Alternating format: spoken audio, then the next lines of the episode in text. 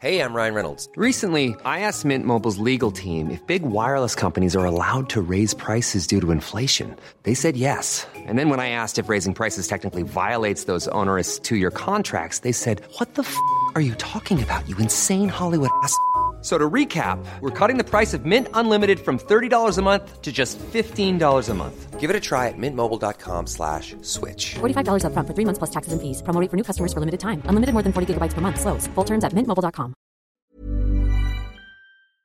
Ladies and gentlemen, thank you for listening. Thank you for subscribing if you've subscribed. If not, go ahead and subscribe on iTunes. Leave a comment, positive or negative. I don't care. Either way, it helps get the word out, spread it. I got DJ Vicious, my buddy DJ Vicious came into the studio for an episode. He just came to hang out. That was the real excuse, but it turned into a great interview, which you can watch on YouTube. Go to youtube.com/Pantelis Comedy, and there's a video of it that might be entertaining for you guys. DJ Vicious, if you don't know, part of the Bilz and Kashif, and they're dropping some pretty good stuff, especially Master D right now is dropping some cool stuff, so look at the link in the description. I think you'll like it. If you're interested in the music industry and you want to know how certain things happen behind the scenes, this is a great episode for that. And if you head over to the YouTube channel, youtube.com/Pantelis Comedy, we've been working on some pretty cool stuff. I've got other stuff apart from the podcast up there now. There's this parody news show that I'm working on with my buddy Phil. It's called This Just Thing. It's a lot of fun recording that, so hopefully it's fun for you guys to watch it. It's an exaggerated version of myself getting angry over news articles.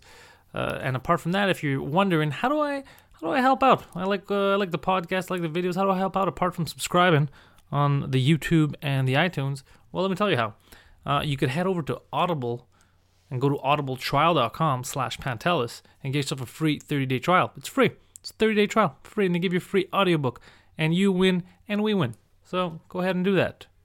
So without further ado, enjoy DJ Vicious.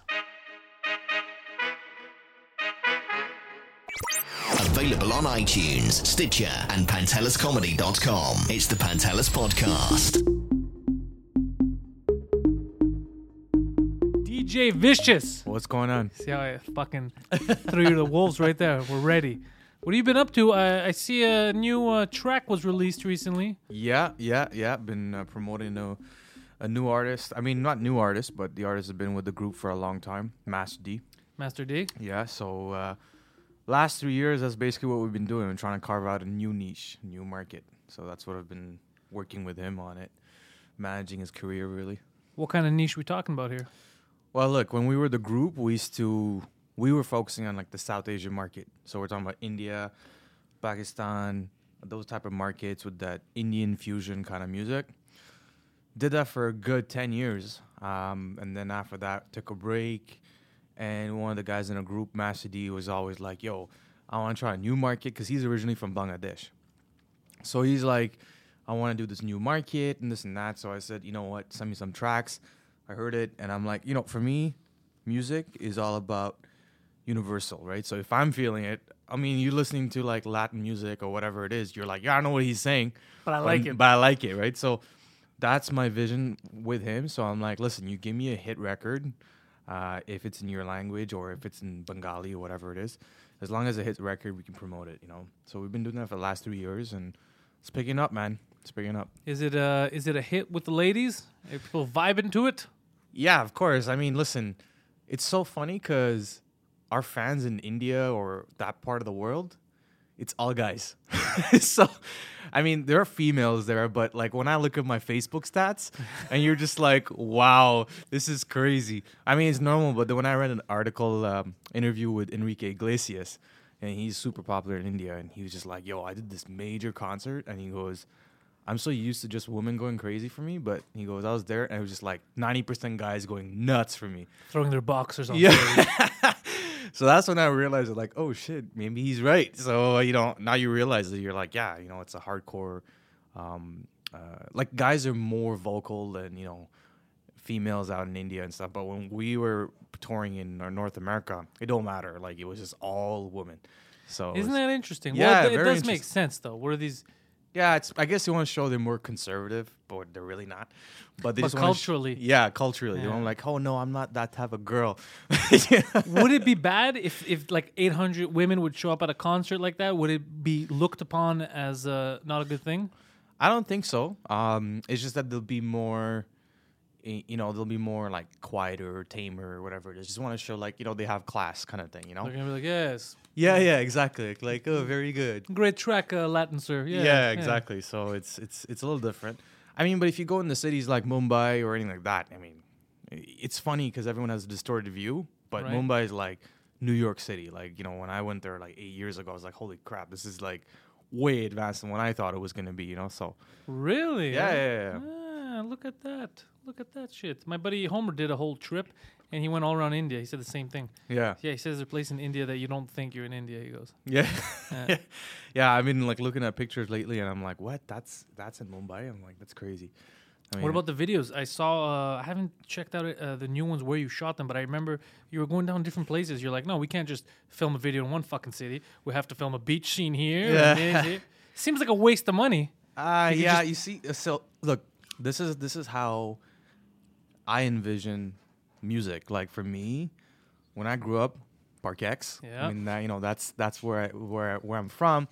I mean, you know, you come here as an immigrant, you look at the realities. You see what's out there. You know, I mean, I got influenced by urban music, you know, house music, and you know, you're watching videos like Puff Daddy back in those days. I'm talking about like the '90s. You know, when he'd go crazy.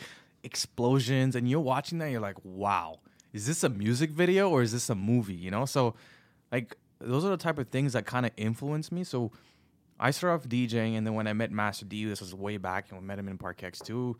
You know, we used to do records together and do some mashups. But when we started getting more serious and we got our first Indian record deal, I was just like, yo, like if we're gonna do a video, it's gotta be crazy. And they were just like, why? I mean, you know, you compare videos out there, and it's just like, okay, whatever. It's an Indian dude with a camcorder, and they didn't really care about that. For them, it was just like, oh, the music is good, so let's do it. But I said, yo, we want to come out as entertainment. That's really what I wanted to do, right? And the market in UK was huge. Like, there's a huge Indian music market out there, whereas North America, it just didn't exist. So I was like, yo, we got to put North America on the map. We got to show who's who, and, you know, I mean, our first record deal that we got is crazy. We're talking about advances back in the days. You know, like, we got a record deal, and it was like, okay, here's $20,000 advance. And this is like, remember, this is a label in India. So pay me in rupees, that's worth 20,000. That's like, what is that, 8 million rupees? I don't know, man. I was just like, yo, it just got to be 20,000 USD. As long as it travels this, I don't care. Yeah, exactly. So, you know, you take that money, and you went in, and they're like, okay, we contacted an agency, and we're like, yo, we want to shoot a 35 millimeter music video. And everyone else was shooting like camcorder stuff, you know? So the guys in the group were like, yo, you sure you want to do this? I'm like, yeah, man, it's got to be big. We're reinvesting this money in ourselves right now in this fucking video. Exactly. So I'm like, it's either got to be big or just let's not do it, you know? And I always stuck with that motto. And, you know, like the first video, yeah, it was kind of hard in the sense like, you know, dropping like, I was like, what? 19, 20 years old, dropping $20,000 in music video. But again, you think you're like, yo, I'm Puff Daddy. Yeah. I'm going to make this back, don't worry. Yeah, it was rough. But in the same time, it paid off big time. Because when the video came out, and like we sent it out to TV stations and stuff, they're like, yo, who are these kids? I mean, everyone's like, yo, they're from the UK. And then we were like, nah, they're not from the UK. They're from Canada. Like, Canada? Fucking Park Ex. Yeah, exactly. So it was really cool to see that, you know, going into that market, changing it, putting that quality, and then every time we dropped a video, people were like, yo, these guys are gonna drop a crazy video. So yeah, it's a little expensive, but what's crazy now, you fast forward 12 years now, it's all content. So like I was already like thinking, I'm like, yo, content has to be quality, and if you're doing something, do it right. And that's always been my motto. Anyone new coming to me, upcoming artists, you know, guys in my group or whatever it is, it's like, listen, if you're going to do it right. And if you don't have the cash flow now, save up and then do it right, you know? Because, I mean, I always say, like, first impression is the last impression you're going to get. And it's crazy because now when you're in that scene, like, fast forward 12 years, there's artists doing quality videos. And it's crazy. Like, I'm not going to go in there and brag and say, hey, we were the first guys doing it and stuff. But it is that, you know, like now the level of that industry, it's crazy. Like you're like, yo, there's some serious, like now it's Puff Daddy videos in like that's what Indian I noticed markets, you know, so everywhere. Even you look at these, I don't know what's in the water here. I don't know why a lot of us from Park Ex went into the arts and started doing crazy shit. Because it's interesting. We had zero resources. Yep. That we just start, we're like, fuck, I like doing this. I'm just going to make something work, you know? It's crazy because every time I drive by, my parents live in this neighborhood, right? So every time I drive by here, I'm like, man, this is where it all started, you know? Like, it's cool because you come back and you're like, man, I go to my room and I'm like, man, the late nights there on the computer, calling people. And my parents were like, yo, go to sleep. You know, like, well, you're like up till 2:00 in the morning. And it's like crazy. And like a couple of days ago, I was just like, you know what? Fuck it. I'm just going to go into my emails. I started searching some stuff. And I was like, I see this product placement proposal that I did. And I look at the year and I was like, yo, I was like 23 years old when I did that. And then, like, I go to my friend, like, yo, what's 23-year-olds doing today? It's like a crazy they're complaining. Product. They're complaining their feelings. Or they're Snapchatting, you know? They're saying you're using the wrong pronoun. Yeah. It's like, hey, how's it going? Whoa, don't assume that I'm going. Yeah. Calm down. So it's crazy. I mean, you know, I'm not going to say, like, we were poor, but it's, like, in the same time, like, you know that you want to do better. Get something more out of it. Exactly. We're never content. I know we were never like, all right, this is what it is. Yeah. It's funny because even today, like, yeah, I'm happy. I'm doing great for myself. But it's funny. Like, I tell myself, I'm like, yo, man, don't say that to yourself. And people are like, why? I'm like, because if I do that, I feel like I'm going to just be, okay, I'm comfortable. Never. You know? And it's good that way. And every time I feel like, you know, like I was talking about that market that we were in, the South Asian market, it's good now. It's a very good market. But at the same time, I'm like, I felt like, okay, you know what? We've done what we got to do. And at the same time, I'm like, look, if I got to do video now in that market, it's like I got to get French Montana. I got to get all kinds of crazy or helicopters, explosions. I mean, it's crazy. But at the same time, I'm like, well, I don't know. Is it really something that I really want to do? Or challenge myself and go to the new market, and that's what we're doing right now. What do you think? Because right now the music game is blowing up in a weird way. Like the rap game, we grew up listening to a lot of rap. It was very different back then. Now I'm looking at, especially out of Chicago, and a lot of young guys, garbage music, just garbage, but high production value in the videos. Okay. Yep. Now their names are stupid, like Hitachi 52 and fucking Little Dicky. No, Little Dicky's funny at least, and Little Dicky, I like him. He's a quality writer. Yeah. You know. But these other kids are coming out, they're like 18, 16 years old. They don't know anything about life. Yeah. And then they're just yelling, AIDS Squad, like weird stuff. Like, Gucci gang. Just dumb. Yeah. However, like these music videos, some of them off the hook. Yeah. Off the hook. They all learned, like I did, tutorials online on how to edit. Yeah. I mean, it's crazy now because before it used to be like, okay, it's cool to have a video which will complement your content, but the song had to matter. It had to be good. Yes. Now I see these videos are getting millions of hits. I'm like, oh, this must be a great song. Garbage. It's literally shit on fire in a video for 5 minutes. That's what it is. Yeah, but again, you know, there's a lot of fakeness in that industry too, right? Mm-hmm. Buying views and bots and all that stuff. So. I mean, you know, but it's perception versus reality, right? So totally. If they don't have the perception that they're doing well, nobody's going to pay attention. Yeah. So it's kind of they've switched the tables on everybody. You need to work hard to create a perception instead of working hard and just showing it and being like, "Hey, this is quality. Look at it." People won't look at it even if it's the best thing in the world. Oh yeah. If they don't feel like eyes are on it. That's again because there's just like so much content out there, like where it's like fast food is what I call it. Like there's just so much content, which you're right, but in the same time, like. You know, I can say from my market, there's a lot of, you know, artists that come out every week. There's this label. I won't name them, but like every week there's an artist coming out. And I'm like, yo, how can you guys get like 1 million views? No one even knows who the hell you are. But it's okay because I talked to a lot of veteran artists too. And I'm just like, yo, what's going on? It's like, it's really fucking up the industry because, you know, like for me, I have a new artist that comes out. I'm happy with he's got 250,000 organic views, 300,000. One video is 90,000 organic views. It's okay because it's organic.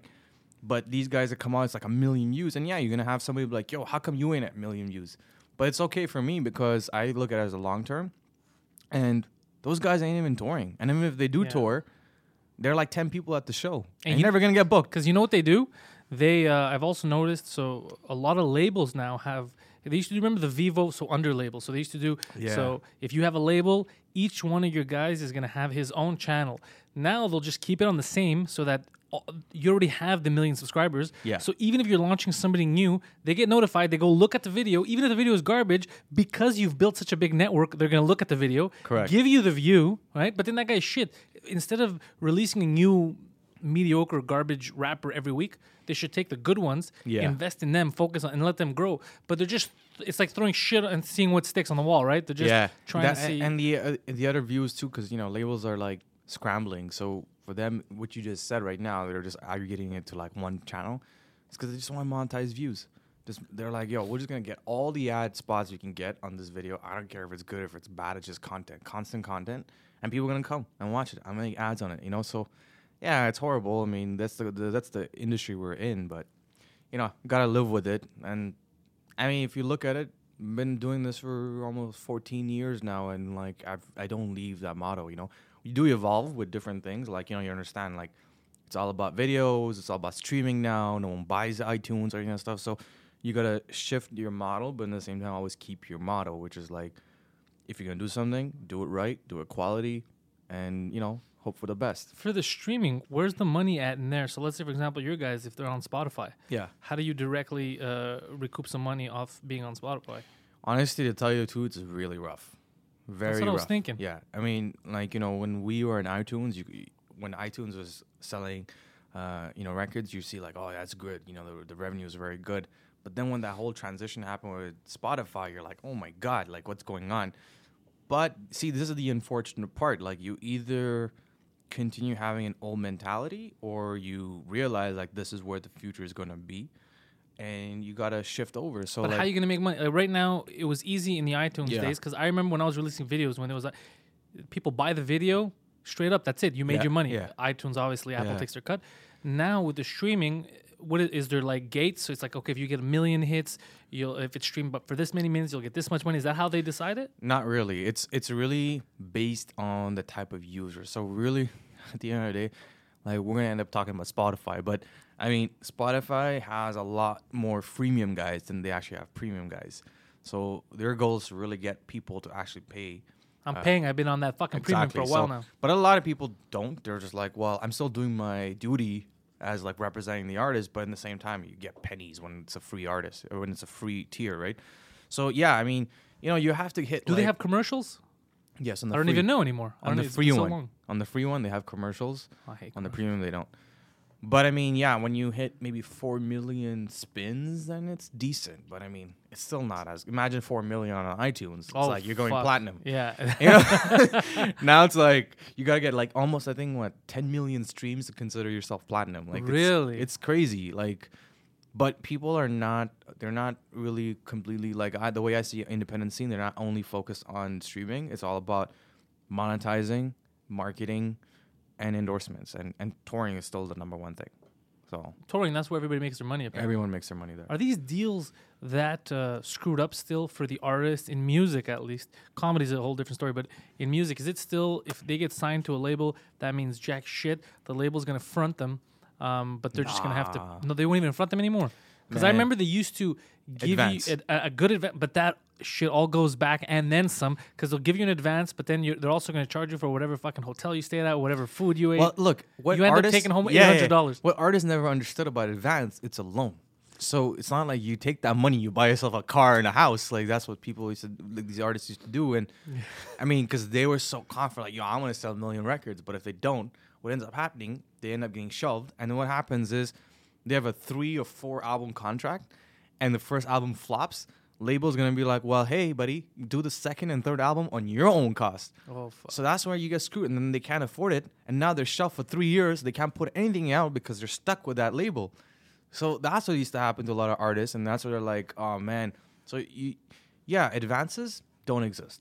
Like, unless you're Drake, unless you're like really big time, a lot of the OGs in the industry still probably do get advances. All the new kids aren't getting any advances. There's no guarantee that they're going to get that money. No, but the way the formula is now is our labels don't really look out for artists anymore. They're just like, okay, who's the hottest next trend? And like, for example, if they're already buzzing, they're already getting a lot of traction, you're already getting some local radio play and stuff like that. It's crazy because I see artists that have like 2-3 million views already on the video, and then label still takes that on and then re-releases it, and they still make money on it, you know, because they're going to redo the video, they're going to make a lot more views on it, and they're going to just make money on streaming and stuff like that. Is satellite radio big for you guys in the music industry? Does it matter right now if you're getting satellite plays? Not really. I mean, I think satellite industry is hurting a little bit because I think both of them, they had merged a long time ago. But I mean, not really. I think everyone now is... Because the thing with satellite, it's either in your car and where else? I mean, not everyone's got Spotify. It's mobile phones now. Like, that's really what it is. So if you're not on those platforms, you have a hard time getting new artists, you know? So it's funny because it's all about Spotify playlist or this playlist and try to get in as many views as you can on YouTube. And it's really YouTube and streaming. That's really where it's at right now. Well, that's why I adapted and went to YouTube. We were doing an audio for a while, you remember? Oh, yeah. And then everybody was just yelling at me. Like, you're 10 years too late. Get some fucking video going. Yeah. So like, shit, I don't know how, but I'll try. And then it's crazy if you watch like Breakfast Club and all these guys. Yeah. Now they're all, when I see the videos, it's so weird to me because I used to hear the audio clips, right? So when I see them now, it's odd. I'm like, what the fuck? Like they're on YouTube and they have these clips, but they're good. They're entertaining. It's entertaining, and I did notice that. There are, as much as there are a lot of podcast listeners that like, kind of like the old traditional talk radio, they like to listen to it. Dude, there's a whole new demographic of people who love watching these kind of interviews, but with the video. They want to see the person. Yeah, they want to see the interaction. They want to see the... They want to see like Birdman leaving the studio. Yeah, do you remember that shit? So I get them. I completely understood it, and I said, you know what? Fuck it, I'm going to do it too. It gives me some... Because, you know, I like working on shit. Yeah, It gives me something to work on. Plus, it's fun now because it also forced me to build like a high-end studio with good microphones, all that stuff. Looks amazing. So I said, fuck it. We'll do it. And I have noticed that there's different types of people, not just the same people that want to see it in video, but just different people who are like, oh, what is this? Who's this guy? Who the fuck's he interviewing? People like discovery now. I mean, like that's what it is. Before you're like, oh, it's got me on radio. You got to be on TV. It's all discovery. Oh, radio's dead, man. Yeah, radio. I mean, what's funny? Have you turned on the fucking radio? Yeah, it's all the same tracks over and over, yeah. And even the people who are on there talking a lot of the times, just not entertaining. You could feel the phoniness, like they're all reading the script. If you're people end up liking you and listen to radio. But if it's the same fake voice all the time, like, whoa, welcome to 97.7. Yeah, I know. It's crazy because like I upgraded my phone plan so I can get more gigs so I can stream my own music because it's crazy because I'm like, man, I just get so fed up of radio and I'm like, okay, there's only so much Ed Sheeran I can keep listening to. I used to be a fan of it. I was like, yo, this guy's good. Not anymore. Now I hear him. Also, I had the radio on for 2 hours. I must have heard that song Havana 9 times. Why do you keep playing the same fucking song? You have a library of all these songs. You can play classics if you want. No, what I want. You know why, right? No, I don't know how it works. So... Basically, labels are technically, I wouldn't even say paying for it, but they're paying these labels to the radio stations to play the tracks. But the way it works is it's formulated on a advertising revenue. So it's like, hey, I'm going to spend money on advertising on your radio station. Oh, really? Okay. But these are the tracks you got to play. Because before, way back, it used to be straight up like, yo, I'm going to pay the PD. I'm going to be like, yo, play my record like over and over. Remember when Master P... held one of the PDs like hostage. I heard of his gun. He's like, yo, you better play my shit. So that's back in the days, but now it's like they found out like, oh, that's illegal. It's bribery. Oh yeah, that's very illegal. Yeah, they just found out. They're holding a gun to somebody's head and forced them to play your music is illegal. So now it's kind of turned into like advertising. So it's like, oh, it's advertising. Fake. Yeah. What are the advertising? They put commercials on. Yeah, they put commercials for like new albums that are coming out. Or like, you know, when you hear an artist on the air, it's like, hey, listen to this station if you want to hear me 9 times an hour. Yeah. Exactly. So it's all paid for. So at the end of the day, it's like, okay, you're just shoving it down my throat over and over and over. Labels want that because they want to get the return on it. But nowadays, everyone's just like, you know, like finding music online and Spotify or just like randomly finding something on YouTube. And it's funny because I do that. I go to YouTube every day. I just refresh the page. I'm like, oh, who's this new guy? And I listen to it and I watch the video. It's funny because I'm adapting to it in the same time. And I'm like, yeah, why do I even need radio? Maybe for traffic. But other than that, like, I just put my own music. And I do it by mistake when I forget to click on the Bluetooth button. Yeah. And then I just listen for a minute to see what's on. And if I keep it on too long, I get upset. Yeah. I was like, you just play that. Like, I haven't been in the car that long. Why is this playing again? And then it's the fake voice that gets me. I like... You know, I like people to be normal. Just be real. Be who you are. But I'm like, okay, everybody has the same fucking voice now on radio. Everybody has the same... Come on. It's funny because a buddy of mine said he called in once, or his wife called in once to request a song, and she asked for some song. They're like, no, but you only can choose from these five.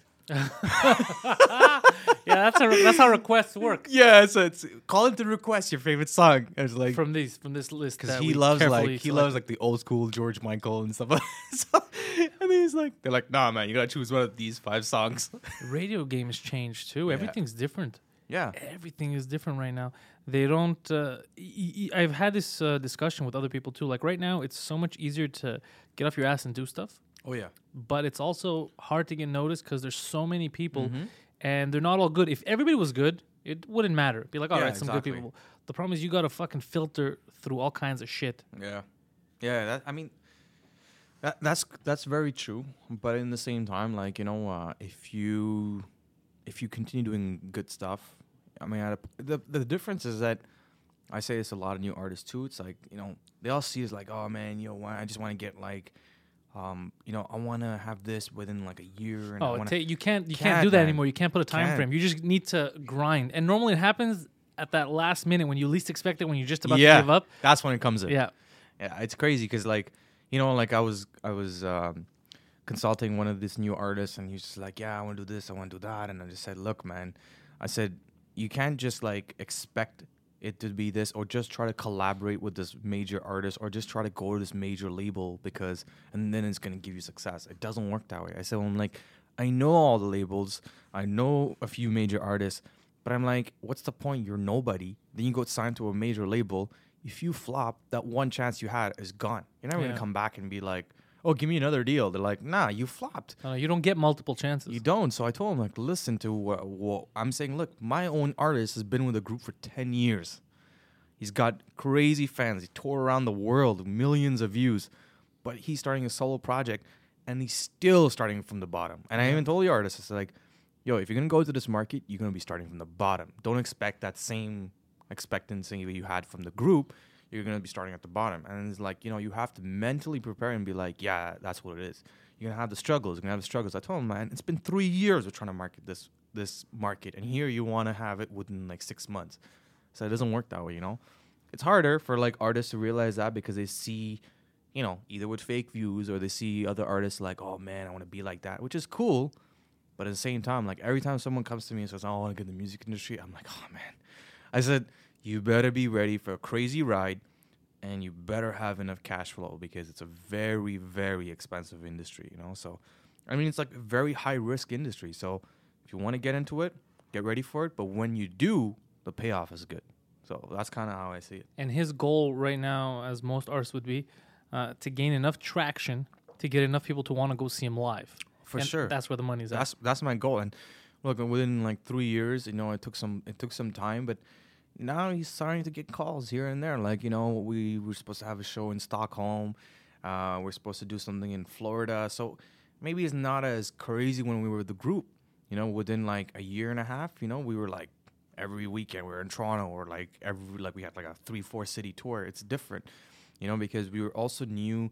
We were pre-YouTube, so we were the first guys on YouTube. So like our views used to be like pure organic. It was crazy. There was nobody else there. You were just fucking. It was just us killing it. Who are these crazy fuckers with these videos? Exactly. Is that a helicopter? Yeah. So it's just like, you know. And now it's like, yeah, you got a lot of good artists. You got a lot of crazy videos. Like you said, a lot of content. So the competition is harder. So the way I shifted is like, okay, look, go in a market where it's really crap, and let's just try to elevate that, you know. And little by little, it's realizing. And the hardest part for me is that there is no outlets in some of those markets because they're very like, they're still backwards. They're just like, oh, well, we only listen to folk music. What is this type of fusion, you know, urban or whatever is this? So every day it's like you're constantly force feeding them like, hey, man, you got to play this. You got to do this. You got to do this. You got to do this. It's like constantly be on their case, but it's happening. So that's kind of, you know, that's how I see it. Like it's you can apply that to anything in your life. You know, if you want to try something, it's not going to come out easy. You just got to keep knocking at the doors And then one day or the other, it's going to be like, oh, shit. Okay, yeah, this is happening, you know, so.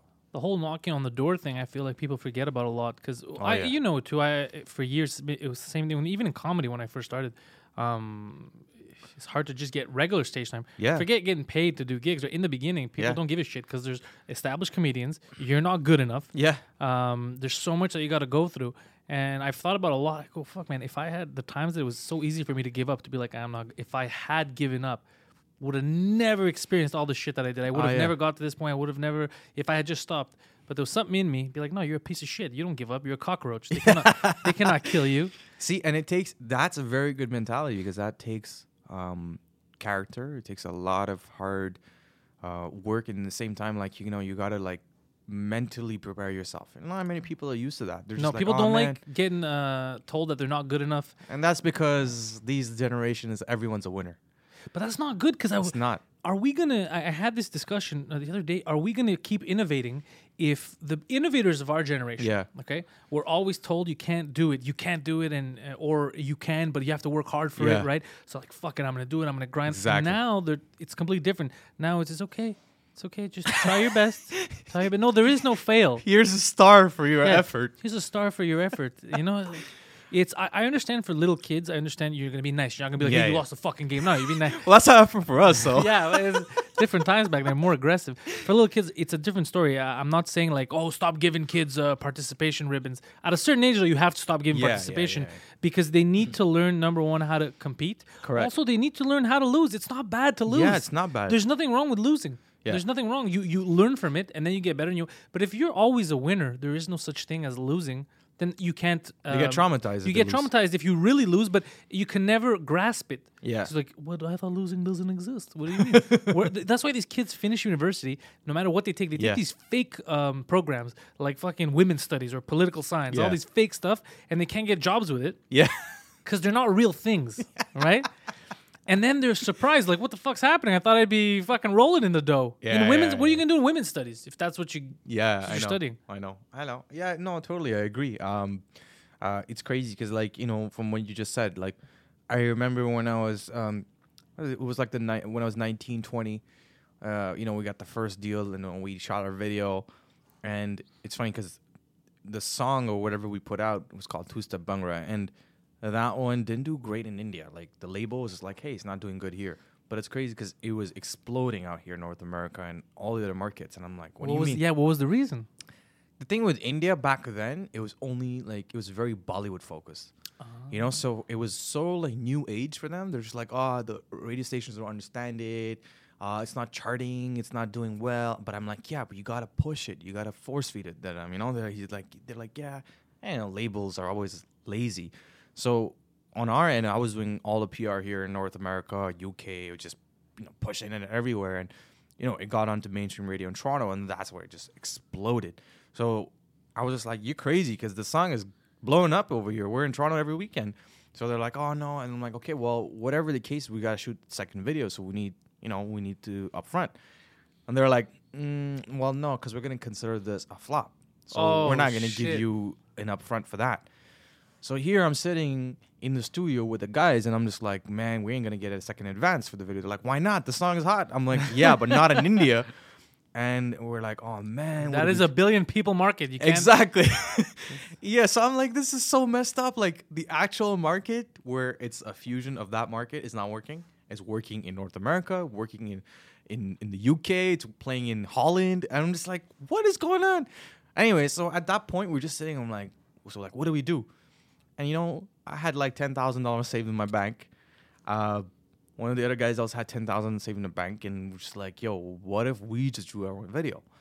And it was like a big step. When you're 19 years old and you're taking out $10,000, that's a big deal. That's how you went homeless. That's what happened. Exactly. One weekend video, next weekend soup kitchen. Yeah.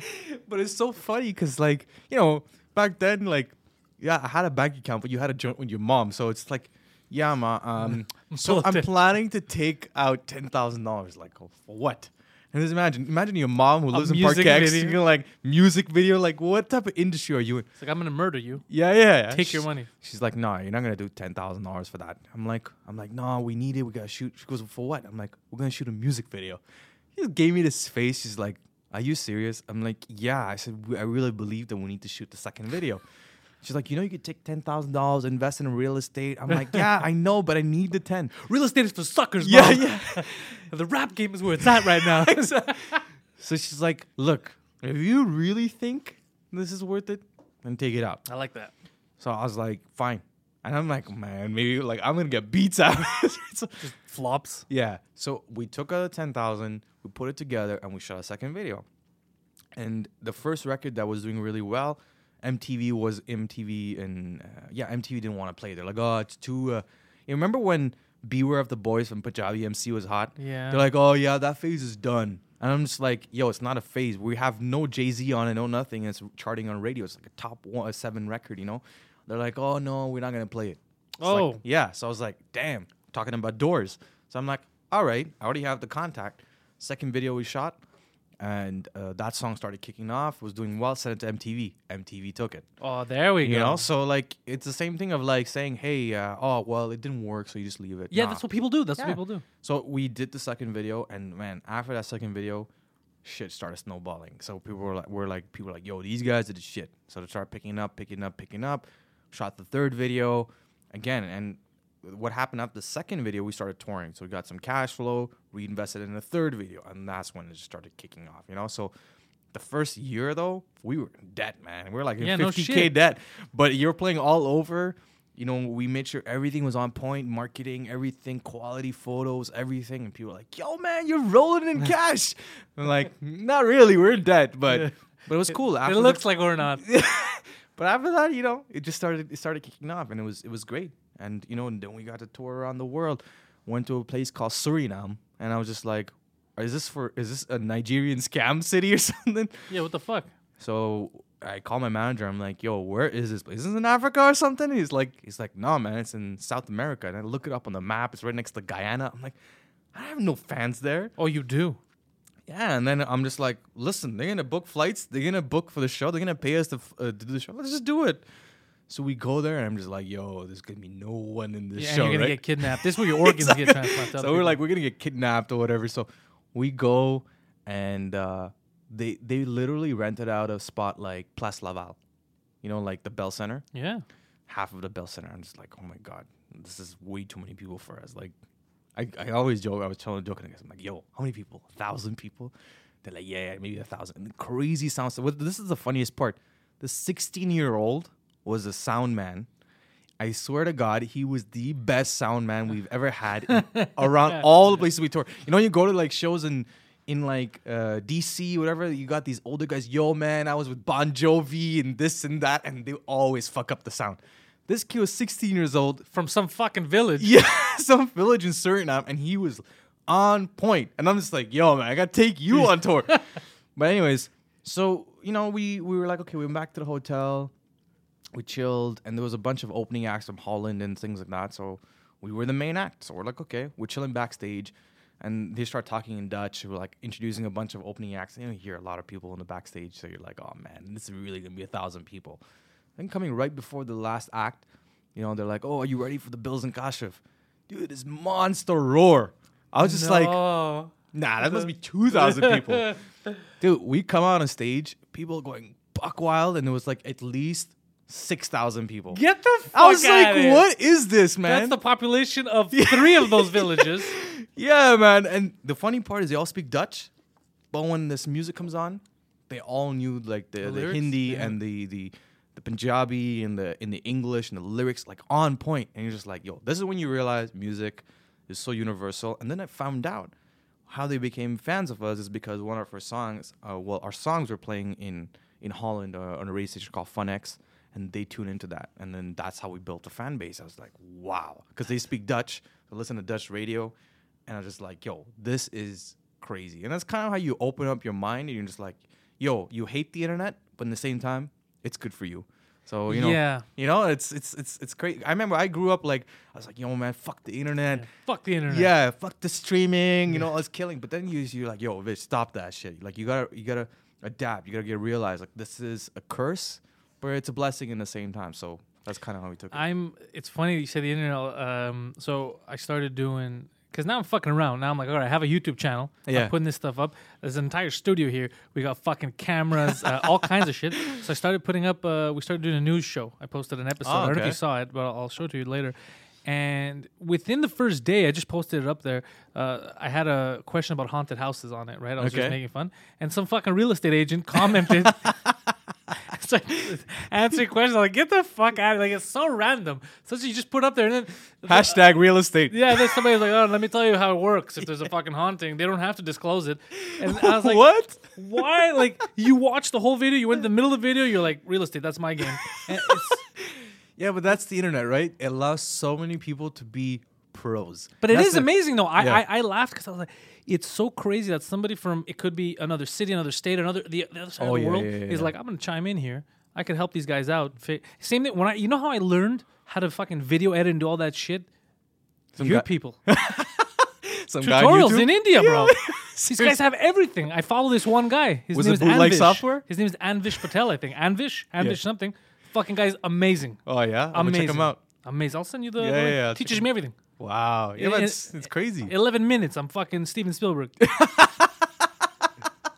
His URL is like, how to be Steven Spielberg in 10 minutes. Such a cool dude. And you know what he does? Because he has a very thick accent. Oh, yeah. So you can't understand what he's saying. So you rewind it every time. No, even better. What he did, that's why he's winning over there. That's why he gets a robot to talk for him, but the robot fucking sounds good, right? Wow, so I can't wait to watch this video. But he knows, he's like, they're gonna have trouble understanding me, but they're gonna understand the fucking robot. The robot will work for me. He's got AI, man. This guy's so fucking brilliant. At first, I thought he just had a wacky voice. I was like, this is a silly Indian guy. And then I realized another video he was explaining. He's like, no, that's not. That's a robot because you can't understand anything I'm saying. I'm like, oh, you're right, I can't. Man, this guy's amazing. I gotta check this guy out. Some people know how to use the internet and how to use YouTube properly. Yeah. And these tutorials are a big thing right now. Oh, yeah. School, I'm telling you, I've learned more off YouTube in the past month than I would have taken a year or two class. Because I could go at my own pace. I'm advanced in something. I'll continue going that. I could rewind, stop, whatever I want to do. Whereas in school, you have to learn what they're teaching you. Yeah. It might be something you already know. It might be something that doesn't apply to you at all. But you have to go through those motions. Whereas YouTube, fucking call up Anvish. You're like, look, I want to know how to do this intro. He's like, I got you, bro. 15 minutes. Anvish, my man. It's amazing. In 20 minutes, I'm creating 3D animations and shit. Fucking great. Yeah. Talking about school is so true. Like, I remember when I was in university, I still everyone like, yo, man, university is nothing. That's what I said. And everyone was like, what are you talking about? You need it. I'm like, I said, look, you need that piece of paper if you want a good job. But other than that, it's all about experience, all about life. It's all about everything, you know? And people are like, no, I know what you're talking about. I'm like, all right. And everyone's like, comes out of university, I want to get an MBA, I want to get 6 figures of salary. And it's like, man, there's a lot of people that don't have MBAs and they have 6-figure salaries. So it's like, what are you trying to, you know, that's the thing. People get brainwashed. I mean, I come from Indian background. Well, so it's all about the same thing. Yeah. All about like, get a degree. In anything, just get a fucking degree. When I got into university, I wasn't doing comedy. I was working full time. I was in video games. Yeah. So what I did is I was moving up and I was like, you know what? I don't want to take a chance, lose my job. I'll do it at night. Yeah. So I was working full-time in the day and then going to school at night, which was a terrible idea. It makes you tired, but at least, you know, I was doing it. And I was in history. I only did it because I like history. I knew there was no career option. But everything I ever did when I went to electronic arts, anything I did in video games, had nothing to do with my university, whatever I learned in university, nothing. They didn't give a shit about it because I was good at my job. I was good with my experience. Any job. Then in comedy, same thing. I didn't apply history in fucking comedy. Yeah, but nothing ever connected. Nobody ever asked me, let me see your diploma. And if they did, they're like, history. Yeah, like, what does that have to do with anything? But it's such a wacky thing. I could have not done it, saved some money. Yeah. But I mean, I think it's a lot of times it's that creative side. You know, like, you know, everyone's hustling. You're hustling in comedy. It's like, you know, if you keep pushing yourself to try doing something better, you're gonna find a way to do it. I mean, that's just kind of how. Unless you're a doctor. Like, I think that's what you need. Like engineers, doctors, for that kind of stuff. Of course. You go to school for that. Yeah, I want a bridge breaking down. So I want to be a manager. I'm going to management classes. Yeah. Motherfucker, get on the job. Yeah. Get managed for a couple of years. You learn what they're doing. You know, just get the experience and you become good at it. Yeah, you know, if you have a passion for it. Any book, like if I had the choice, if I'm a CEO and I have to hire a person to manage, okay? And there's a kid fresh out of school, but he's the fucking best in his class, right? He knows all the theory about how to manage teams, motivate them, all that. And then I have you, who doesn't have a university degree, has nothing, but you've been managing teams since you were fucking 20 years old. You've been working... I am 110% every time picking you, the guy who's done it before. Yeah. Not the kid who read a book, and then when he actually deals with people, he's like, Let me open my book. I need you to... get the fuck out of here. Yeah, right? Yeah, totally. It's all about experience, man. It's just like... It's funny because, like, when I started out, too, in music, like, I was doing everything myself. Like, everything. I was just, like, going to go crazy. And at a point, you know, it would experience just, like, you know what? I started reading a lot of books online and articles online. They're like, hey, man, you want to move forward in life, or you want to try to succeed or be a leader? Gotta learn to find out, okay, where are your strengths? And then delegate the rest. And it's funny because then you take that and you apply it to your real life, right? Yeah. So, you know, like, there's some stuff in artwork and stuff. I could do it. I can use Photoshop. But I'm like, nah, man. I'll pay someone $150, $200, $400. And get it done way better. Get it done. Less headache just to get it done on this schedule. And you focus on building relationships, building on marketing. And that's how it is now. Like, that's just kind of how I built it. Because otherwise, I go crazy, you know? So that's how it is, man. Me too. I went with the Gary Vaynerchuk model. Oh, yeah. Invest in yourself. That's what I'm like, shit, man. It's me. Like, anything I've done, right? I've been selling myself, basically. Correct. No matter what it was. So I'm like, fuck that, man. I'm going to reinvest in myself.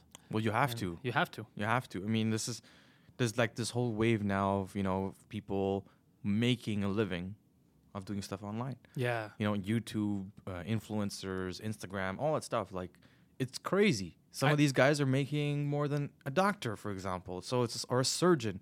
You know, it's like I was reading an article a couple of days ago. It's like, I think he's 8 years old. He unboxes gifts. He makes $1 million a month. Yeah, I saw that kid. Dude, I didn't know what a YouTube influencer was until 2014. Do you remember when I had to go down to the American Music Awards and all that shit? Yeah. At the Hollywood Film Awards, there was like a group of fucking kids, and they were taking pictures. I was like, who the fuck are these? Right? So I'm hanging around there, and I thought I was the cool one. Yeah. Right? I'm like, hey, Gerard Butler, hey, everybody, like, this and that. And these fucking kids there. And I'm like, yo, that's like a 15-year-old girl. What the fuck is she doing here? Yeah, exactly. I've never seen her in a movie. And like, oh, those are the influencers. We invite influencers. I'm like, you invite influencers? What the fuck is that? Like, oh, they're big on YouTube. They do, like, what do they do? They have the talents. They fucking do the splits. Some shit. It's like, no, they're they cover songs, so they don't even write their own songs, they just sing other people's songs. Exactly. And I've tried to listen, not even that good. Their versions are better. And they do little videos and stuff. And like, you invited these fucking kids who make internet videos to the fucking red carpet.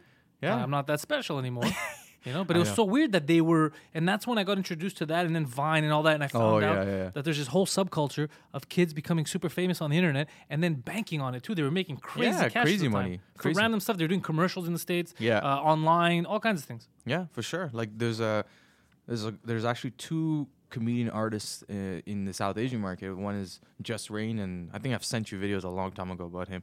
He has some funny stuff, and then you had Lily Singh. Lily Singh is huge now. Huge. So it's like, it's crazy because, you know, Lily Singh. I saw, this is fucking hilarious. You know, when I thought about it this summer when I was in Europe, I was in Greece, in the airport in Greece, and Lily Singh's book. Oh, right there! I was like, "Get the fuck out of here!" There's no like, do I tweet this out or like what? Became fucking huge as a book, and they translated. I was like, "Get the fuck out of here!" There's no way this happened. The craziest part was like when she started, you know, exploding a lot on YouTube, and it's funny. I was just like, I was on the computer one day, I was watching TV, and it was an ad for Just for Laugh in Montreal, and she was on the bill. Yeah, and I'm just like, how did Lily Singh get on the bill? And then I went online to just check it up. And she's got this whole tour lined up. And I've never even heard about it. And it's all promoted through her social media on YouTube, Facebook, and Instagram. And she's in Bangkok. She's in India. She's in this. She's in that. I was like, wow. That's when I started realizing there's this whole subculture of, like, artists or you know, entrepreneurs or whatever. Like, they're doing things without a mainstream perspective. And that's Lily Singh doesn't give a fuck. She doesn't give a fuck. It's like anyone comes in, like... Fucking Disney comes to her, she'll be like, yo, you better give me $1 billion. Otherwise, it's like, I already make $1 million a month. Like, what's the point, you know? So, yeah, it's insane. But it's really cool, man. Like, in the same time, like, hats off to these guys. I mean, I saw her on, like, Jimmy Kimmel. And I was like, what? Oh, I didn't even know she was on. But, you see, for her, the people like that, I'm fucking happy because they're doing their own thing. Yeah. They didn't sell out. It's just them doing their own fucking, they don't give a shit. It's funny because I watched a video she put on. And she was doing like a sarcastic thing where she's like, you know, she puts effort in like funny videos and she gets like 2 million views. And then she gets something like, I don't know, like kissing a guy and it's got like 8 million views. She goes, what do you guys want to watch? Like, it was just so funny. And I was just like, it's so true. Or she's like, oh, look, a squishy ball. And then she does a fake counter of like 2 million views. And she's like, are you serious? You're going to give me 2 million views from me squishing that little squishy ball? Like, it's messed up. You're like, who are these people? Yeah, who's what? I've thought of doing a test. I wanted to release some content, but the thumbnail put like half naked chicks. Yeah. It always works. Just to see, and then just have a video of me talking about how there are no half naked chicks in this video. Always works. Because I think people they don't read anything. Like, they don't, like Pantelis. Sheeps. She just sees they see like Pantelis. That sounds like a beautiful girl. Where is the girl? Yeah. All the comments. Where's the girl? You son of a bitch! And in your whole video, you're just like, it's coming. It's coming. Guys, wait! Don't forward ahead. Just wait. Don't stream. Oh, net neutrality. Oh man, this is interesting. We need to talk about it. Oh, yeah, big time. This affects us. But it affects us in a weird way because I was looking into it. Everybody was making it sound like this is the end of the world and there's no more internet as we know it. It's not the case, though. No, it's not the case. It's more like the rich get richer. Is it? Yeah, because companies like the ISPs get to decide what you see. Not what you... That's the other thing. I thought they were going to block certain sites, but what they're saying now, it gives them the ability to... So before, you were supposed to treat... every bit of data the same way. It doesn't matter what the data, whether it's video, audio, it doesn't matter. So that was kind of to block them from throttling you if you're watching too many videos, things like that. But all this is going to do now, since they're allowed, is that all these different companies, these providers, are able to do what they did with cell phones and provide their own plans. It's like, oh shit, fucking Verizon is throttling you. Come to us, man. We got you. We're not going to throttle your shit. Yeah. So if, in theory... if you leave it to the market, then you should get better deals. However, as we've seen in Canada with cell phones, dude, if here they conspire, the big three, they conspire together to keep prices up. That's right. They're like, don't go under this and we're all good. If they do the same thing now in the States, which they weren't doing for other stuff, but if they do it now, then they're fucked. That's the problem, is that it sounds good in theory, like, oh yeah, let them, and then we're going to get lower prices, better internet. No. But no, because all they're going to do is sit at a table together, be like, what's our limit? I don't know, $150 a month. Deal. We're not going lower than that. But not only and then you're all fucked. But not only that, like, what they're going to do is also like, oh, you want access to Spotify? $5 a month. You want access to YouTube? $5. Like, it's crazy. I mean, they're going to choose what you get to look at, And that, for me, is kind of...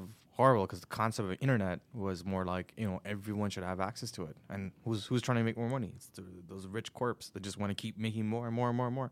So in that sense, it's, you know what I said, Google and Amazon need to get together and be like, yo, fuck you guys, because Google has the infrastructure. Oh, of course. And Amazon has Amazon TV or whatever it is. These guys go together, it's over. Like, they don't need ISPs, they don't need anything. They could just disrupt that whole market. And maybe they'll wake up and do something about it, but because, you know, Google started a long time ago in San Fran, like Wi-Fi. Yeah, the fiber optics. They were the first to do the fiber optics thing. I remember that, but we never got it here. It didn't go to a lot of places. You know why it didn't go here, right? Because of Bell. Yeah, like no.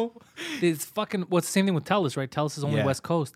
They have internet services. It's in mafia, the West Coast. Man. Yeah, here they're like, no, this is the East. This is Bell territory. Yeah, the most garbage company. Yeah. I think I've never had more customer service related issues with a company than I have with Bell. They'll randomly charge me for stuff, and then I have to call. Yeah. And first they try to make excuses until you break them down. They're like, yeah, I don't know why that's there. I'll just give you a credit. Yeah, just remove it. It's $130. You thought I wasn't going to notice? Like, yeah, I know. They do a lot of that crazy things. Yeah. But yeah, hopefully, man, it doesn't come to that, because that will really hurt a lot of people. Well, we're not affected here. Not yet, but Canada's like, you know, Canada always copycats. So they're going to push the CRTC, be like, hey, let's do the same thing here. Because, you know, CRTC was going to push this thing for TV where, you know, stop charging people for fucking packages. I don't watch these random channels like Canal leave it open, C or whatever. So they're like, you know, just leave it open and let people choose a channel for like $1. So you can be like $2 to $1, and you choose whatever channel you want. But they're like, oh, but then no one's going to watch the other crappy channels. Well, no one watches the other crappy channels. Yeah. Like, go on YouTube. We get them on a package, right? Because we have to get the channels we want through that package. Yeah, you're always flipping right through them. Yeah. So it's like, what's the point? You know, I have all kinds of garbage channels. I haven't sat down and watched actual TV because of Netflix. In the longest time, I do it for, let's say, sporting, something that's live. I want to watch. But it's very rare because it's the internet. Yeah, I know. What do you think about the Netflix deal in Canada that they did? Melanie Jolie that did that deal. I don't know. So basically, Netflix Canada, I think it was a couple of millions or billions of dollars, allowed to operate in Canada without paying taxes. Whoa. But you, who's paying the subscription for the Netflix, have to pay taxes. What? Yeah. So where do those taxes go?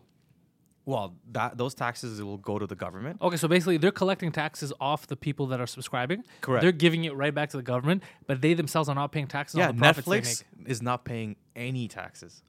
And it's been like, it's messed up. And the worst part is they didn't do any deal to kind of say, hey, if you're doing these, if you're doing Netflix Canada, make sure you invest a certain amount of thing in Canadian content. Yeah. She completely forgot about that deal.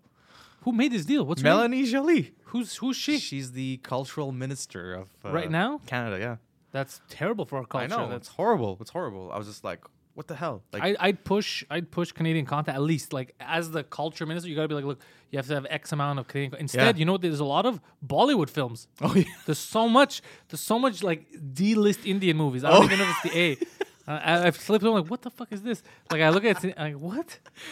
Yeah, man. Well, you know, they release like 100, 200 movies a year. So it's insane. It's insane. Who, Bollywood? Yeah. Yeah, Bollywood's fucking popping. It's crazy. Well, that's it. If you get music into Bollywood, it's a big time for you. Because if you could sell stuff, I think, in India for cheaper, as long as it goes mainstream, you're going to make so much more money because there's so many more people. Exactly. Like a company wants to do a competition in Netflix, and it's literally going to cost people $4 a month. $4 a month in India for that? Yeah. And it's the Netflix of India? Yeah, you basically have unlimited access to all the Bollywood movies. Are they going to call it Bollyflex or Indieflex?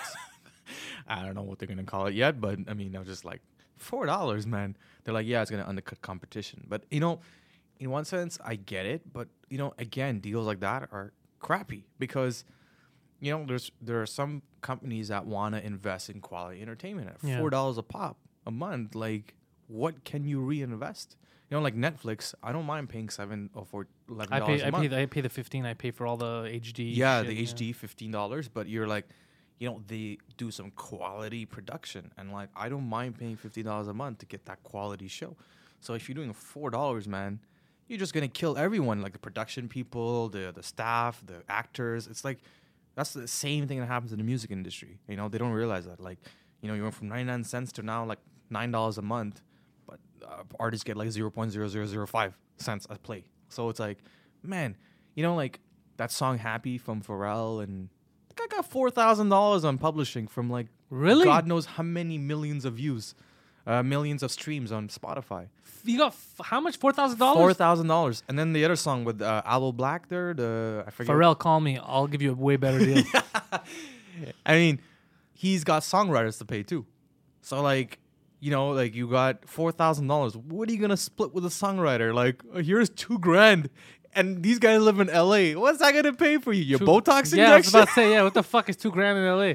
It's an expensive fucking city. So, I mean, that's the tough part about the industry. God damn, that's horrible. I know, man. Everything, you know, like in the comedy scene, it's different because you depend a lot on live shows, right? You depend on going out there and getting paid for booking gigs, but also to get noticed, because so many comedians, you have to have that social kind of connection with people. You need to be out there.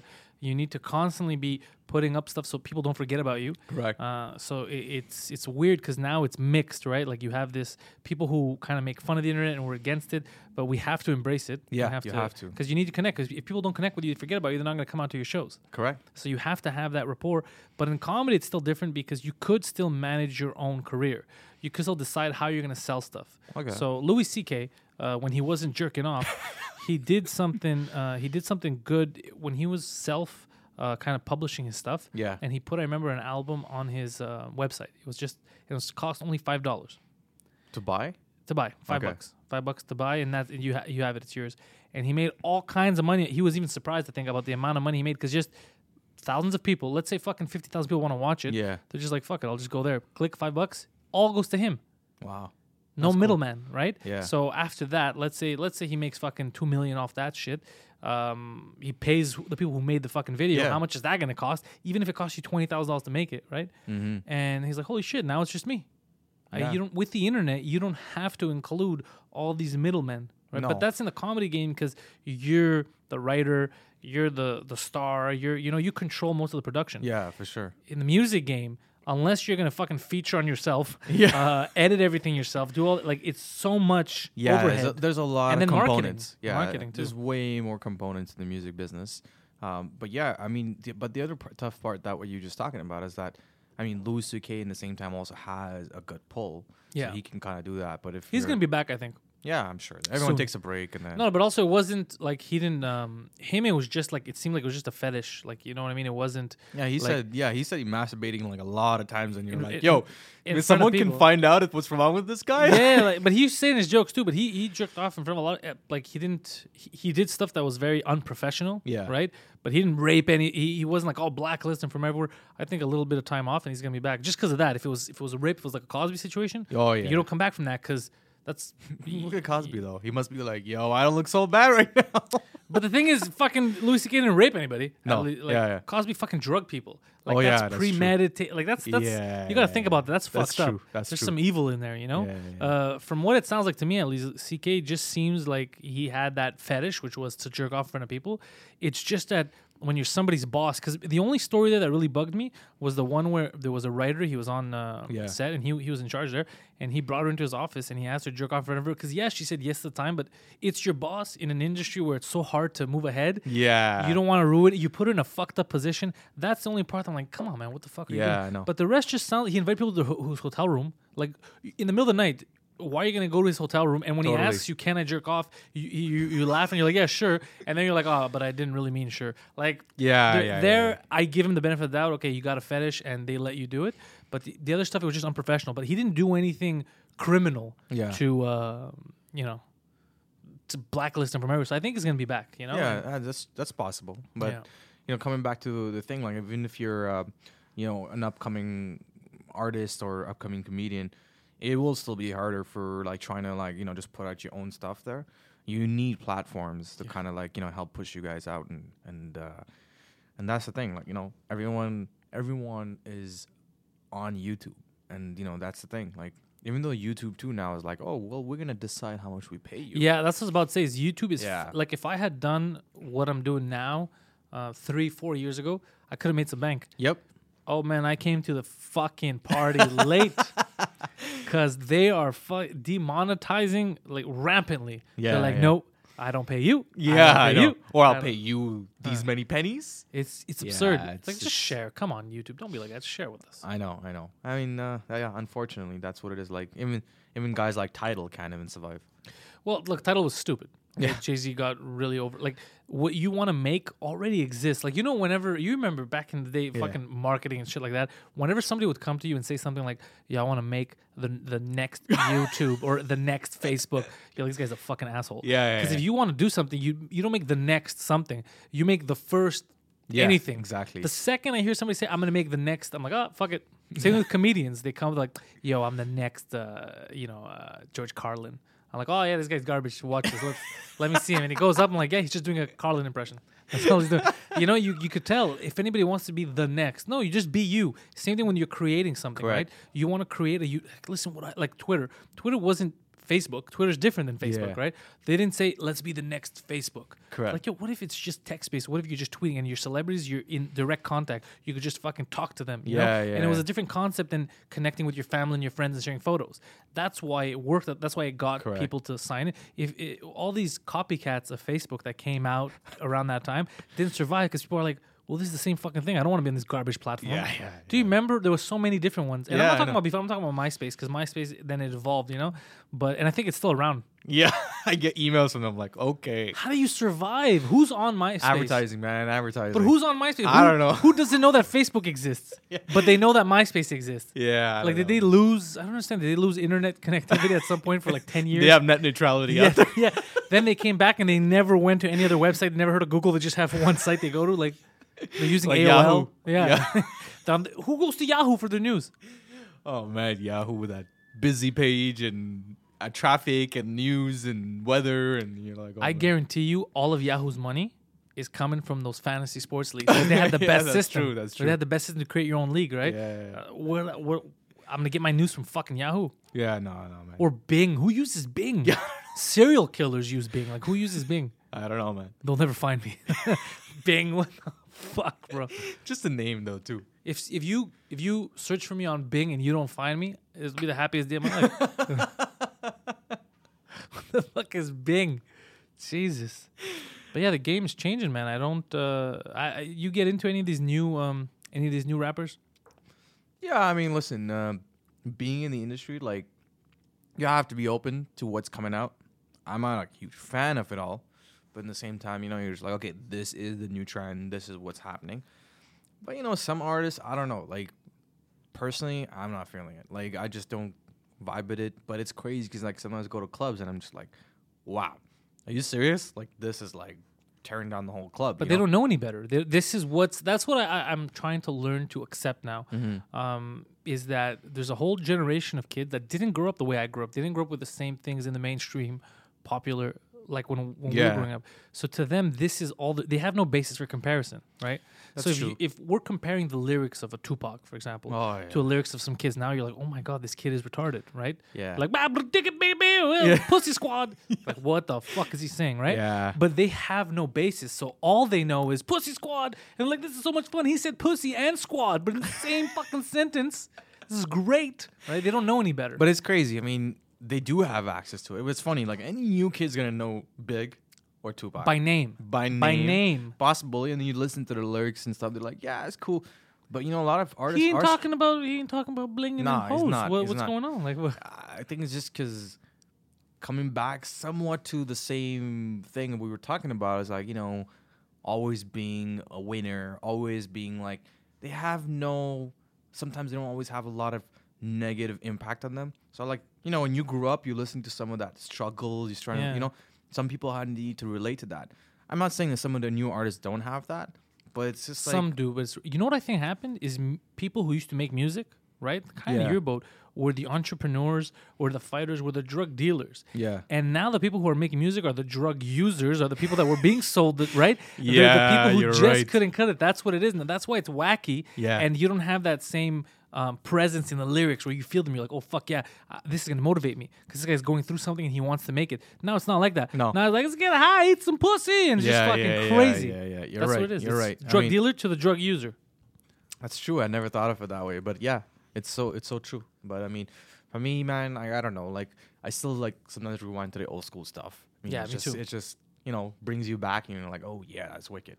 But you know, new generation is what the new generation is. You know, some guys are good, but some guys are just like in and out. That's really what it is. It's just like the quick money, the quick fame. Just get out. Hey, if they take it and they reinvest it and they make something of themselves, good for them. Not many of them. No, they just fuck around. They pull an MC Hammer, just lose everything. Yeah, and do commercials of Command Hook. Last fucking thing. Did you see the new Tupac movie when it came out? Not yet, man. You're not gonna like it. No, I heard it wasn't so good. Bro, the only thing they did is the casting of Tupac. I kept being confused. I was like, yo, man, they cast this kid fucking properly, that's right? True. That's all they did right. The story is bad. There's a lot of cheesy moments. They changed a lot of shit that doesn't make sense. I heard that there was a scene in the movie that they had to cut, like they didn't want to do, but the director was like really for it. It was a scene where Tupac would get raped in prison. What? I was like, geez, man, this guy had some personal beef with Tupac. Like, why would you, you know, I never heard of that ever happening. So why would you make that shit up, you know? And it just wasn't a good, it didn't, like every time you thought it was going to go somewhere, they'd be like, oh, this is just low budget shit. Like, it was just cheesy. It wasn't, and it was bad because he's one of the most important cultural icons, especially when it comes to hip hop and music and that whole scene in the late 90s. And they did him the most disrespect you could think of. The most disrespect. It was not a good movie. He deserved a much better film, right, about his life. He didn't get that respect. Oh, man. Okay, that's what sucks. Yeah, but I still watched it. I left upset. Right, there was goofy kids in there who don't really know Tupac. Who were like, "That was so good, man. That was Tupac Shakur." Tupac. You know? I was like, fucking stupid white kids with their hoodies on now, idiots. Yeah, it's crazy, man. Man, that wasn't. It's not good. Bitcoin, you got on that? Not yet, man. I don't know. Like for me, I just find it's a little bit of a bubble. I like the technology, but I mean, I just don't. I don't know. For me, it's a little too volatile right now. It is. We fucked up, you and I, because had we actually had the balls to invest months ago, we would have been buying a yacht. I told you the story before we went on air. Yeah. I didn't know what Bitcoin was fucking around. My buddy Viran was here, and he's like, "Let me show you how it works." and he sent me the equivalent of 40 cents US to my Bitcoin wallet, right? Yeah. And today it's worth $11. So how do you sell that? He told me that there's Bitcoin ATMs that I could go to and I scan it and I'll take out the money. I'm not going to go take out $11, so I don't care. Yeah. But if I had more money, I don't know. It's, I don't know. Maybe I can only use it in the dark web. Maybe I can only use it to assassinate people. Exactly. Knows, you know? That's the thing. So imagine like now everyone's inflated to like what? I think it's what? At 14,000 or something? 1,400 or something? Motherfucker. Let's see how much it's worth right now. Let's see how much my, maybe you're up at $15. Let's see how much my 14 cents is worth. My 40 cents rather is worth today. Today it is worth $12.01 US. What is that? Is insane. I could have put $100. God damn it. Yeah, I had no idea. What if somebody wants to pull out that $14,000? Won't it like crash the whole economy? Value? Yeah, like I don't know how it works because him, for example, apart from this, he mostly invests in it like on the stock exchange. Okay, yeah, he invests in the cryptocurrency. This is a rare case where he actually gives me bits of Bitcoin. Call him up and you can use some more bits. Yeah, he's not gonna give me now. But talking about that, like you heard about Venezuela, right? Venezuela is basically all shifting over to Bitcoin. Well, they have to do something because what they're doing now isn't working. So supposedly their currency is like tanking. It's terrible, and they're already starting to pay for groceries, wages, and exchange goods on Bitcoin. It's crazy. So, but how do you? Are they like creating their own cryptocurrency? No, they're using Bitcoin because the concept of Bitcoin, like you know, is it's decentralized. So there's no middleman, there's no Federal Reserve. They don't change the rates. It's everyone owns the pot. Yeah. So everyone knows what's going on. You know what transactions are happening. You don't know who it is, but you just know the transactions are happening. So that's kind of what like somebody had told me like, oh, well, if the governments collapse. I mean, I don't know if that's ever going to happen in North America, but in some other parts of the world, possible. But I mean, in the same time, are you going to put trust in a bunch of people around the world? So that's where I was I have a distrust for the government already. Yeah. Like, I don't trust them. But here's the other thing is that why? Yeah, you're right. But what would the government, this was crazy about us. Like we all talk about the government needs to make these decisions. You know, the government is not there. We've allowed them to police us, to be scared of them. It should be the opposite. They're working for us. The police, the government should be scared of us. But they've switched. They've turned the tables on us. They've brainwashed us. Yeah, and we're like, oh, they're in charge. Yeah, fuck them. They're not supposed to be in charge. Yeah. They're supposed to go there to do a job that we sent them to do. Correct. Same thing with the net neutrality. I don't even know why it was ever even discussed. If the population voted and said, get the fuck out of here, you know, we don't want you to take away net neutrality, that's all that should have happened. You can't go like, no, the 12 of us are going to vote and we're going to decide for 250 million people. That's absurd to me. And yet nobody's revolting. You should, though. They're not going with the will of the people. Yeah. And that's undemocratic and that's just, it's not right. But I mean, the concept of like, oh, you voted for this person, that's what they're saying. Like, you're giving me the you're allowing me to do things for you. But in the other end, they're turning their backs and be like, yo, we're just going to all get together and be rich based on your vote. So it's kind of, it's shitty. A lot of people are revolting about net neutrality, but it almost feels like, you know, that's the other part about these revolts. Honestly, to tell you the truth, they need to be civil wars because, I think about it. Like sometimes, man, if I rewind back in time, like if like shit like this happened in India or any or Greece, they go fucking crazy. Yeah, they'll just fucking go on the streets and like start bashing up the embassies and stuff like that. I know it's not the right way. But here they do nothing. They do not. You got a bunch of people like with big walkie-talkies and things. You're like, okay. Cool. Thank you. Clap, clap, clap. Okay, have a nice day. Yeah. It doesn't do an impact, like, because you're trying to be as non-violent or whatever it is, but it's just like, okay, you did your job, and then we're gonna keep doing it, and that's about it, you know. I agree with you. I don't think you have to be violent. There are ways, like same thing when people want to boycott or protest. Like, if you're really like, let's say right now with the vote to have, it wasn't a vote rather, but they decided to move the embassy of the States to Jerusalem, right? Okay. Let's say you're against that and you're against Israel or whatever. Instead of fucking, protesting, and what you could do is just boycott. So you're like, you know what? I'm going to do my research. If it's a U.S.-made good or if it's an Israeli or whatever, I don't want to buy it. If that's what you believe in, right? Yeah. Then in your own way, if you and everybody else, then that would force change because people, that's how the economy works, right? So people need to sell shit. So the U.S. around the world or Israel. But that's hard, though. If you think about it, it's hard. Like, but a US-made product. But that's what I was about to tell you. It's very hard. But if you really want to stick to your guns and you believe in what you're saying, because don't say on one hand, it's like the people that go out there and they're like, oh, you know what? Fuck the US, you know, while they're wearing Nike and while they have new Jordans. And are you fucking crazy? Like, do you hear what you're saying? Like, are you against the US or are you against a specific person? Correct. If you're against a specific person, then make it known, and that's where you stand. You're against this or this thing they said. But don't say you're against an entire country, because if you really are, then boycott the country and let's see how that goes, right? Yeah. If you really are. Like, if I was so hell-bent against a country, right? I hate individuals, me. It's not the country. It's not the race. It's the individuals. If somebody's being a cocksucker, I'm going to hate Donald Trump. In this case. You know, that person I'll have a beef with, but the whole fucking country, that's absurd. Yeah. So, if you really believe in it, boycott, and let's see if that country has affected you positively or not. And more often than not, you're going to notice, oh, shit, they had a very positive impact on me. I was doing this because of them. I was doing that. You know, it's like right now, me, I get mad at you. Like, you know what? I'm boycotting all of India. Yeah. Yo, I learned how to video edit because of Indians. Do I not do that anymore? Yeah. I'm not allowed to go eat in my neighborhood anymore? Like, that's true. Where do you draw the line? Yeah, don't do that. Yeah. Focus your energy, because if you would focus, you could actually make a difference, right? If you would focus, like let's say Trump, for example, if people really gave a shit and they were mad at him or whatever, imagine if nobody would go to any of his businesses. Oh yeah. I think people are like some, but people, very few, because other people are like, they take pictures. I'm in Trump hotel. I hate him, but I'm in his hotel. Such a great hotel. It's for the likes, man. Yeah, that's not, if you really gave a shit, and I'm telling you to do that. I'm not telling people you should make your own decisions. Don't follow me. I'm a comedian. What do I know? All I'm saying is stick to your guns at least, you know? Stick to your guns. That's all I'm saying. If you don't believe in something, don't do it. Yeah, I think that's a generation thing, though, because it's very tough.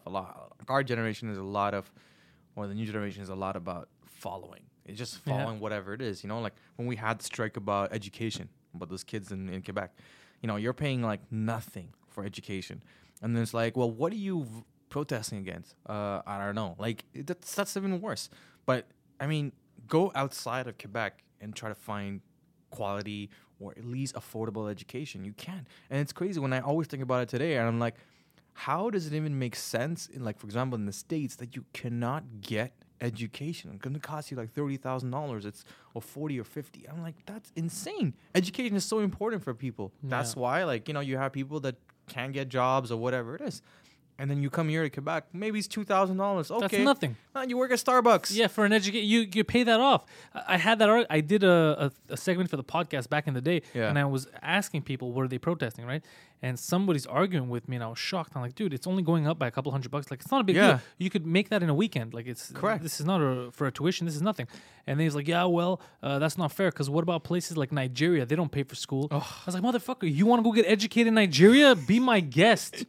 Yeah. That's your comparison? Yeah. Okay, how about you compare it to a modernized country? How about you compare it to the States? How about you compare those fucking prices? Exactly. Yeah, you doofus. It's crazy. And then what they don't realize is that, fine, you want it for free, you're going to pay more taxes. Yeah. So, yeah, it's and it's we're crazy. Already getting gutted here for taxes. Like, people nothing is actually free.